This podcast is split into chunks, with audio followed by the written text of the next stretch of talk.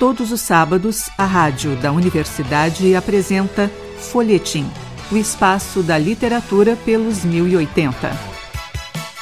Folhetim, produção do Departamento de Jornalismo da Rádio da Universidade. Olá, ouvintes. Eu sou o jornalista Pedro Palaoro e apresento a partir de agora o Folhetim. No programa de hoje, eu converso com o escritor Rodrigo Ungaretti Tavares. Ele lançou em meados do ano passado o seu terceiro livro, Ainda que a Terra se Abra, pela editora Taverna, e vem em um processo de reedições e relançamentos das suas obras anteriores. Rodrigo, muito bom te receber aqui novamente no estúdio virtual da Rádio da Universidade. Bom dia, Pedro. Eu agradeço o convite mais uma vez nessa casa que nos recebe tão bem aqui no Folhetim, que é um espaço muito democrático que eu tenho a louvar, porque é um dos poucos espaços onde todas as vertentes culturais aqui nos recebem, não só em Porto Alegre, mas, mas como nesse estado. Agradeço pela oportunidade de sempre. Rodrigo, nesse ano, né, um ano totalmente atípico aí, tu fez o lançamento e logo depois do lançamento a gente ainda conversou, né, uh, Sim. sobre sobre esse lançamento uh, diferente, né, sem público, sem autógrafos presenciais. Como que tem sido a recepção desse teu livro nesse último ano, né? E como que tem sido esse teu processo? Eu tenho visto que tu tem relançado, né, alguns dos teus livros anteriores. Como que tem sido a recepção também desses livros e como que as pessoas têm descoberto, né? É, são a partir desses teus últimos lançamentos ou como que tem acontecido isso?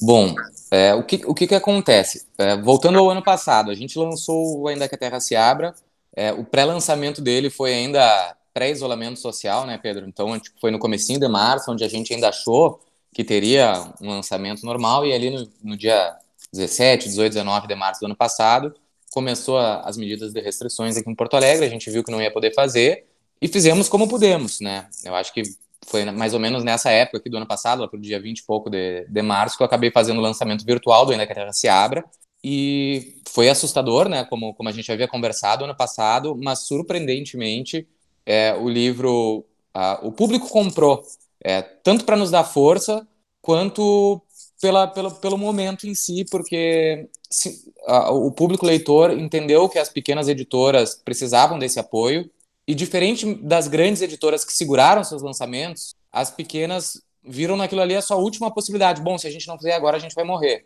Então, as pequenas editoras investiram ano passado. Então, a, as pequenas editoras conseguiram manter é, o mercado literário vivo ano passado lá, a Companhia das Letras e as outras editoras grandes voltaram a lançar livros lá no fim do segundo semestre, enquanto a gente só teve lançamentos durante a pandemia mesmo, enquanto estava forte, foram essas pequenas editoras que estavam resistindo, lançando é, né, com, com sangue os, os, seus lançamentos. Então o público realmente consumiu, é, leu e, e eu fico muito contente assim tenho uma alegria de já ter conquistado um público cativo, apesar de estar em pequenas editoras, apesar de andar à margem desse, desse mainstream literário que a gente conhece, assim, que são esses, esses escritores já consagrados e de grandes editoras e que fazem parte desses conglomerados editoriais. Mas sim, é, é eu já tenho um, um, um, grupo de leitores grandes. E aí o que, que acontece? É, isso eu acho que é, que, que é meio natural. Assim, quando lança um livro, sempre há é, um interesse pelas outras obras do, dos autores. E o Noite Escura já estava fora de catálogo desde 2017, 18. Na verdade, Noite Escura já estava fora de catálogo há muito tempo. Em 18 a gente fez uma edição de colecionador, foram apenas 100 exemplares, então ele se esgotou em uma semana. Muito pouca pessoa, assim, era uma edição de colecionador. E, e então, tipo, não, não tinha. E havia uma demanda desse livro reprimida já há bastante tempo. E em março do ano passado também se esgotou o Andarilhos, que também era pela editora Taverna. E durante o ano as pessoas foram pedindo, pedindo, pedindo, pedindo, e a Taverna aí por, por decisões editoriais estava é, priorizando outras publicações, outras coisas. E quando chegou em dezembro, depois de vários meses, aí eu chamei eles, porque o nosso contrato estava acabando, e disse, guris, como vocês não estavam priorizando a, a, a reimpressão do Andarilhos, é, eu vou procurar uma outra casa editorial para ele. E nesse meio tempo também a Pérgamos me chamou, porque a Kelly era uma leitora dessa, dessa edição de colecionador do Noite Escura. e me fez essa proposta. Rodrigo, eu gosto muito desse teu livro, eu já li várias vezes, e eu acho que ainda existe espaço para ele no mercado brasileiro. Eu gostaria de, de apostar nele. Tu tem interesse? E eu acho que todo escritor gosta de ter seus livros é, em, em, catálogo, né? Eu disse, olha, Kelly, ele é um livro antigo, ele foi escrito em 2009. É, se tu tem interesse de abraçar esses riscos editoriais, porque no nosso mercado como está, tu relançar um livro já tão antigo é arriscado. Mas eu vou ficar muito contente em, em ter todos esses livros em catálogo de novo. Então, a, acontece agora em 2021 que a primeira edição do Ainda que a Terra se Abra está ali nas, nas suas últimas quatro, cinco unidades mas ontem mesmo a Taverna me avisou que já teve uma encomenda de 40 livros para um colégio e mais 40 livros para uma distribuidora de Belo Horizonte, ou seja, já estão mandando imprimir a segunda edição. E o, o, ainda, o Andarilhos está saindo a terceira edição por uma editora nova, agora em abril, que a gente ainda não pode divulgar qual é. E o Noite Escura já foi lançado pela Pérgamos agora em março. Então, em 2021, eu estou com todos os meus livros que foram lançados de forma física é, disponíveis. E por que, que eu acho importante esse, esse caminho, Pedro?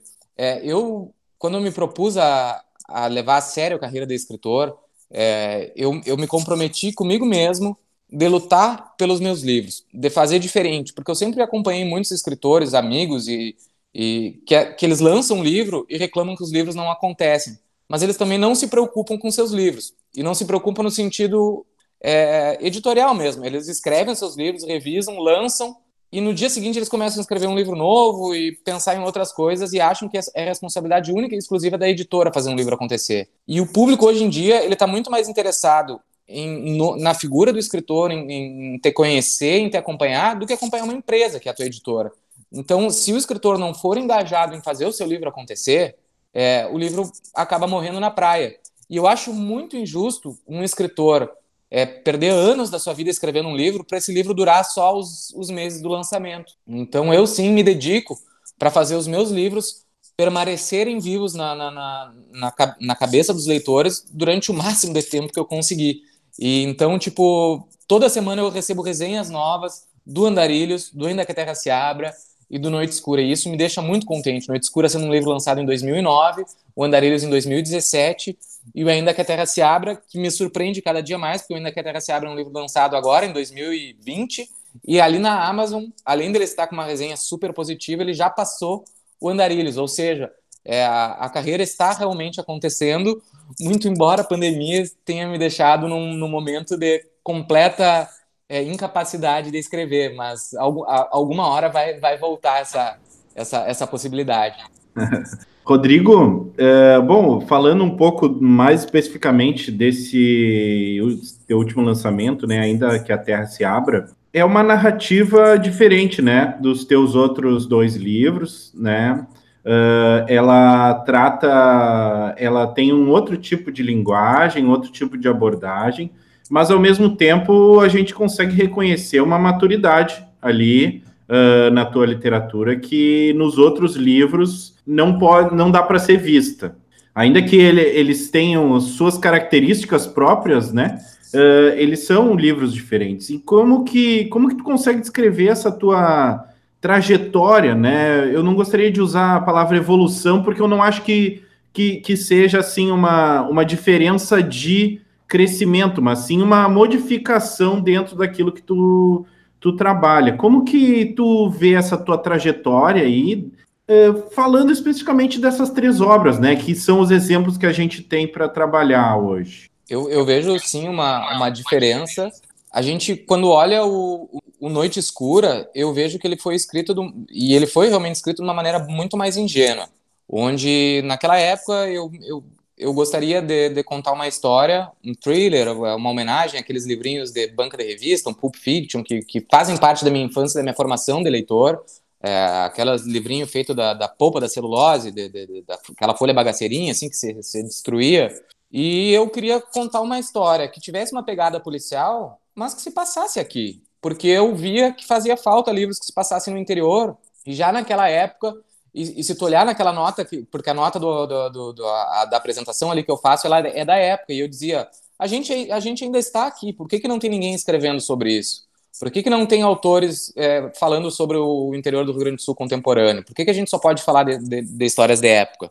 E, mas eu escrevi isso sem refletir muito, de forma muito ingênua, estava na faculdade ainda, e fiz este lançamento. Já o Andarilhos, quando eu me me propus a escrever, eu já estava um, um pouco mais, uh, vamos dizer, porque o, o Noite Escura realmente eu não, eu, não eu, eu, eu, fiz de uma forma muito ingênua, ainda recém começando a estudar é, técnicas de escrita. Já o Andarilhos já foi um, um, momento um pouco mais maduro, muito mais estudado, com uma revisão mais profunda. Foi com esse livro teve leitura crítica da Letícia Verchovski. É, me propus a escrever uma, uma obra de época que faz parte da minha formação enquanto leitora. Minha, minha referência máxima ainda é Érico Veríssimo. Então eu queria fazer um livro a lá Érico Veríssimo, mas diferente. Então, tipo, reli toda a obra dele para conseguir fazer algo que remetesse, porém, numa, numa seara um pouco diferente, mais campeiro, mais, mais regionalista mesmo, assim.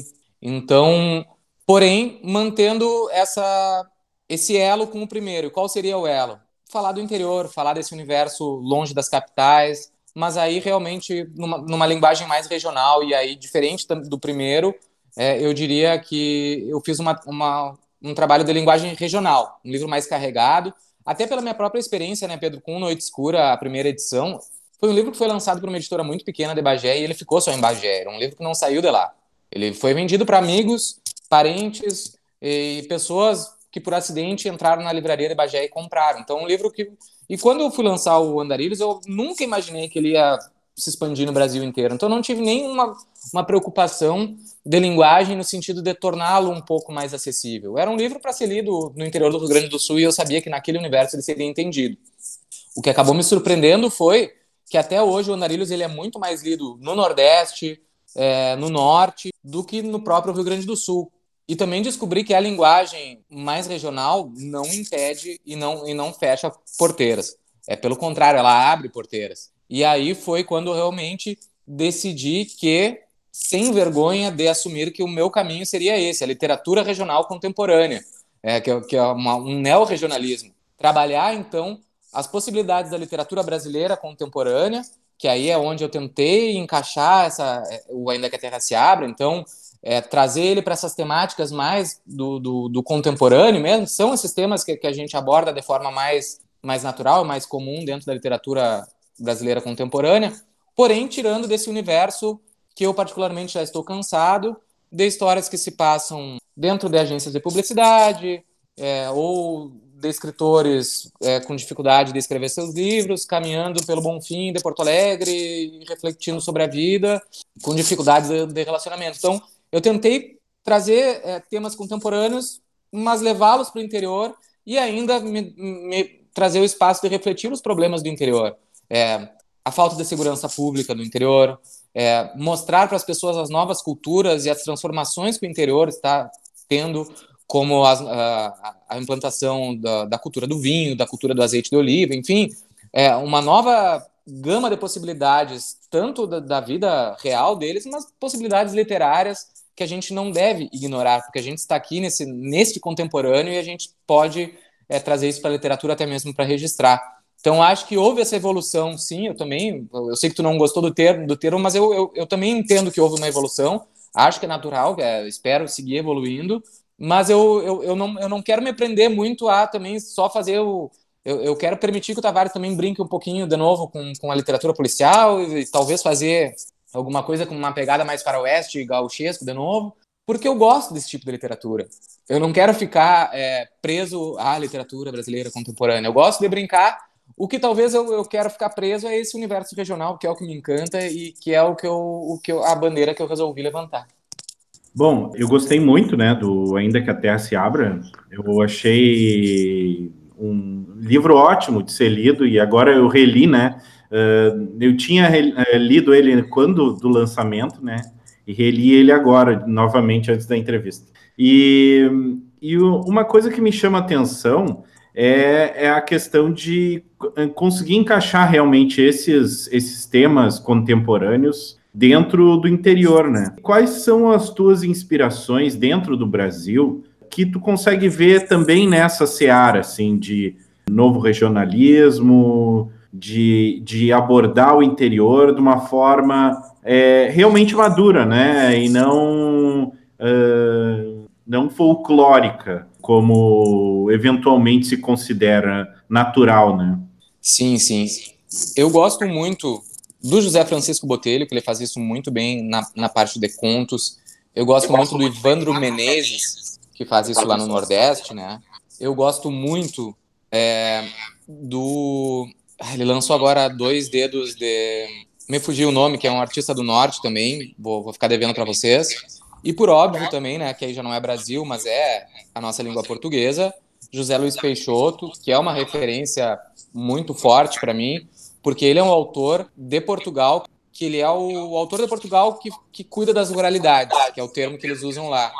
Ele é o autor de Portugal que resolveu não contar as histórias que se passam em Lisboa e no Porto, para contar as histórias de Galveias, da, do seu vilarejo natal, porque aquele vilarejo de, sei lá, 5 mil pessoas é um universo imenso para a literatura dele. Então, por que não a minha São Francisco do Sul, fictícia, também não é um, um vilarejo imenso para contar um milhão de histórias que possam se passar lá.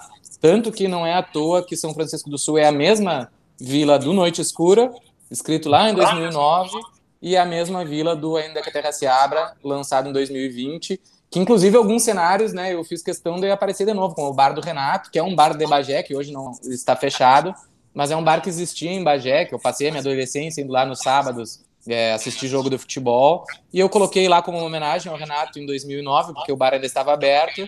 E eu, meu personagem, Martim, ele tinha que ir a um bar ali no meu livro. Por que, que eu não vou usar o mesmo bar, né? E aí eu recriei o bar ali de forma literária o ano passado e mandei lá pro Renato de novo. Ele chorou emocionado lá, faceiro, porque o bar ainda está vivo na literatura, né?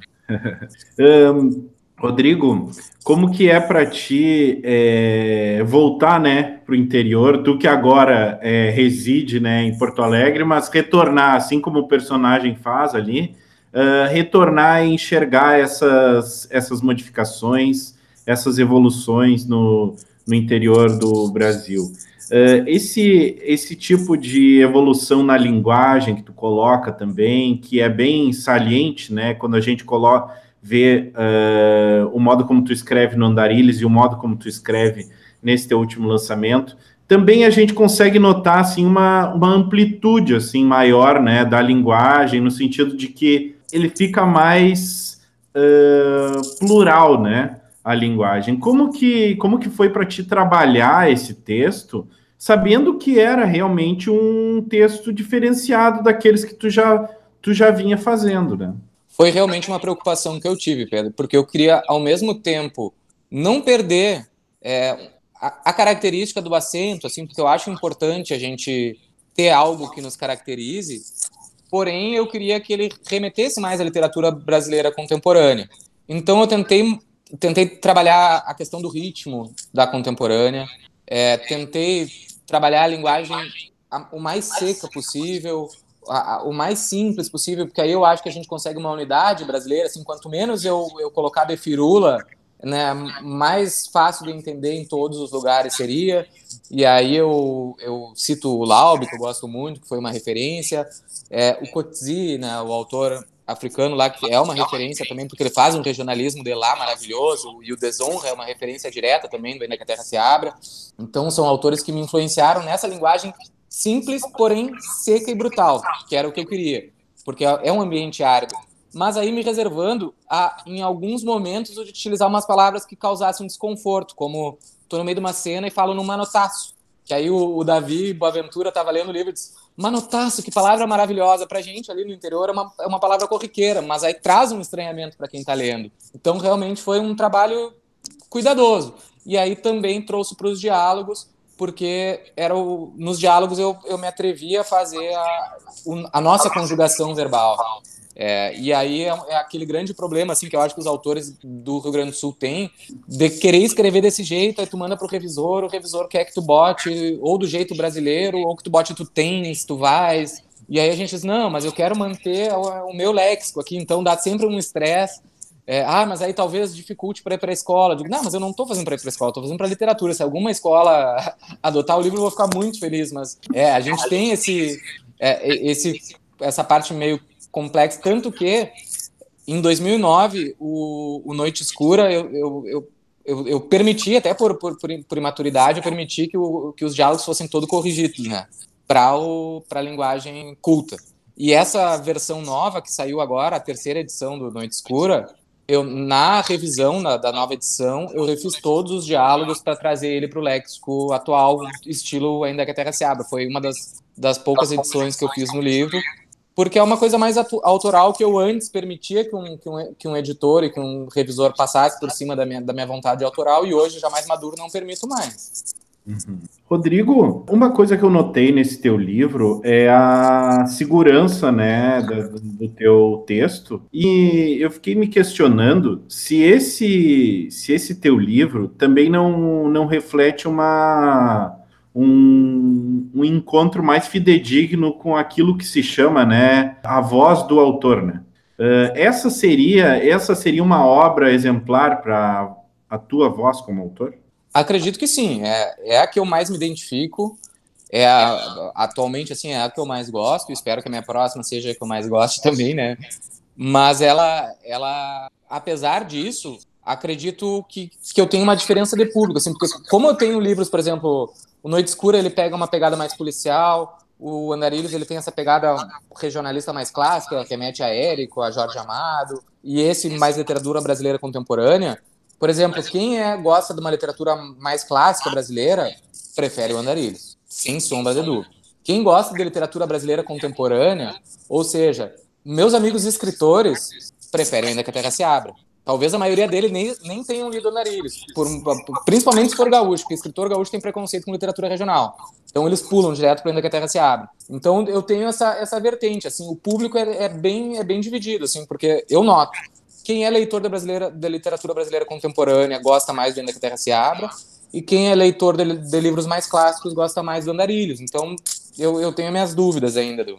Uhum. E acredito que o Ainda que a Terra se Abra, por abordar alguns temas mais, mais complexos, assim, tem algumas pessoas que tenham né, alguma, alguma resistência maior, assim, a, a homens abordando determinados tipos, enfim, aí a gente entra em todos esses debates contemporâneos que eu escolhi tratar no meu livro porque eu tenho resposta para todas as escolhas que eu fiz no livro, né? Sabia que poderia ter algum, algum tipo de comentário, acho que não, não vale a pena trazer porque são spoilers e é melhor conversar depois que as pessoas já leram, né? Sim. Mas então é um livro que ele não é tão pacífico quanto os outros também, né, Pedro? Ah, com certeza, com certeza. Bom, mas entrando uh, nessa questão, é e aí abordando também uma questão inarredável, né, que é a questão do momento histórico que a gente vive agora. Que literatura é a literatura que a gente pode produzir hoje e consumir hoje? Eu tenho perguntado para todos os autores que eu entrevisto aqui isso, e a gente tem ouvido é, respostas das mais diferentes possíveis, né? Então eu também queria ouvir de ti. O que, o que, que se pode produzir? O que, que tu está gostando de ler? Como que como que está sendo esse momento histórico? E aí, evoluindo para a questão anterior, uh, como que isso se reflete também na literatura brasileira contemporânea, no teu ponto de vista? Bom, eu vou fazer uma, uma, uma resposta complicada. Porque assim, é, o que, que a gente pode ler nesse momento? Aí eu acho que vai muito de como a gente está se sentindo. Eu li um, uma frase que o, que o padre Fábio de Mello postou essa semana na, na, nas redes sociais e ela bateu muito, assim, que quem não está triste nesse momento é porque não está entendendo o que está acontecendo, né, Pedro?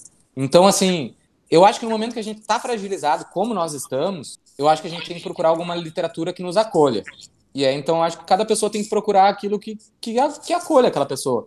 Eu estou procurando literaturas que eu já li e que me confortam, que eu sei que me trazem. Então, eu estou relendo livros que eu gosto, lendo livros que, que já me trouxeram boas, boas energias, boas sensações. É, até te falei antes da, da gente começar, estou relendo gibis que eu, que, eu, que eu gosto. Eu gosto muito do Tex, que são histórias de faroeste, em quadrinhos. São coisas que me remetem a momentos bons da minha vida, momentos que me formaram enquanto leitor. E estou relendo alguns livros clássicos. Estou lendo Dona Bárbara, do Rômulo Galegos, que é um, um clássico venezuelano. Enfim, e estou lendo muito devagar. Não, não estou conseguindo ler coisas muito densas e pesadas, porque de denso e pesado já me basta as notícias que eu tenho visto no, no dia a dia. A questão do, do, que, de como produzir hoje em dia, realmente é algo que está me intrigando. Eu não estou conseguindo produzir nada, porque eu, eu me sinto sem força para produzir. Eu, eu ligo a televisão e eu só vejo notícias ruins, são 3 mil mortes por dia. Eu já tive perda de parentes muito próximos, assim, há alguns meses atrás faleceu meu padrinho, é, que é uma pessoa que eu convivo realmente, convivia, né? Então, eu, eu ainda, ainda não estou com, com energias para escrever uma literatura do jeito que, que, eu, que me interessa. E, e acredito que a produção que vier me preocupa muito, porque eu acho que o Brasil estava num momento interessante da literatura, que era finalmente largando essa, essa literatura que, que, eu, que eu havia citado, essa literatura de, de escritores em crise existencial, de homens com 40 anos que não preocupado com a sua mulher, ou publicitários em agências de publicidade. Enfim, esse, esse tipo de literatura estava, tipo, continuando existindo, mas abrindo espaço para outras coisas mais inventivas.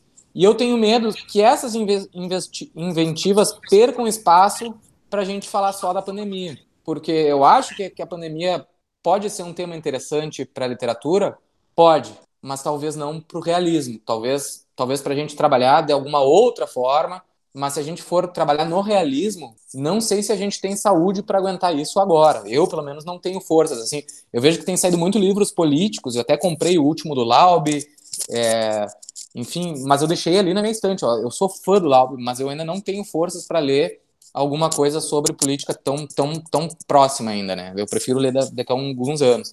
Então eu, eu, eu fico meio, meio preocupado se, se a gente começar a escrever sobre a pandemia agora, a não ser que for de, numa vertente mais inventiva. Espero que seja.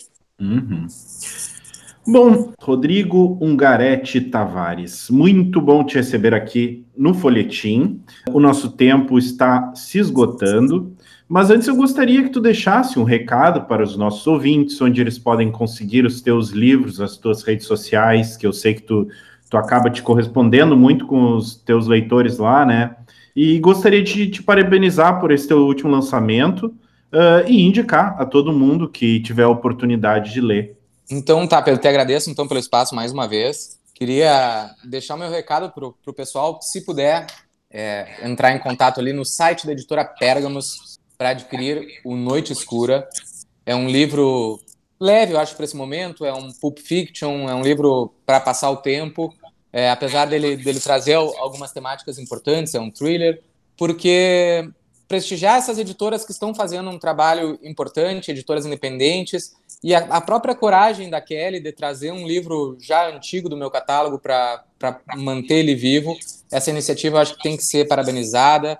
É, a, aproveito essa oportunidade para agradecer a Kelly por, por trazer o Noite Escura de volta. Então entrem lá no site da Pergamos e adquiram o Noite Escura é, e as pessoas também podem entrar em contato comigo pelo Instagram, tavaresbagé, onde eu vou ficar muito contente de conversar com elas, já que ali pelo Instagram é onde eu mantenho contato com todo mundo, eu faço questão de responder todos, compartilho as resenhas das pessoas, é, respondo crítica também quando me chamam, porque não para me defender, porque eu acho que o escritor não tem que se defender de crítica, mas eu converso com as pessoas porque eu acho super importante é, quando uma pessoa é, cedeu horas da sua vida para ler algum livro meu, eu não tenho direito de não conversar com ela se ela me chamar, né? Eu acho que faz, faz parte essa troca aí, até porque tempo é o nosso bem mais precioso. Então, Pedro, muito obrigado pelo carinho de sempre. Espero te encontrar em breve presencialmente para a gente poder conversar sobre literatura.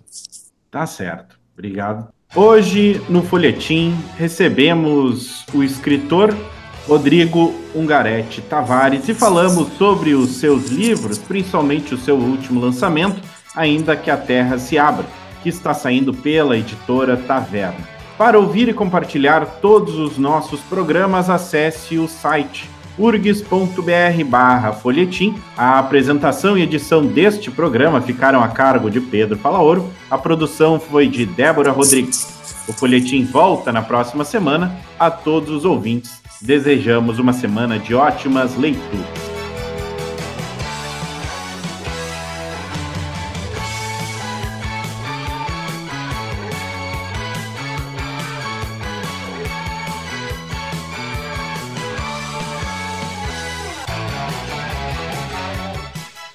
Folhetim, produção do Departamento de Jornalismo da Rádio da Universidade.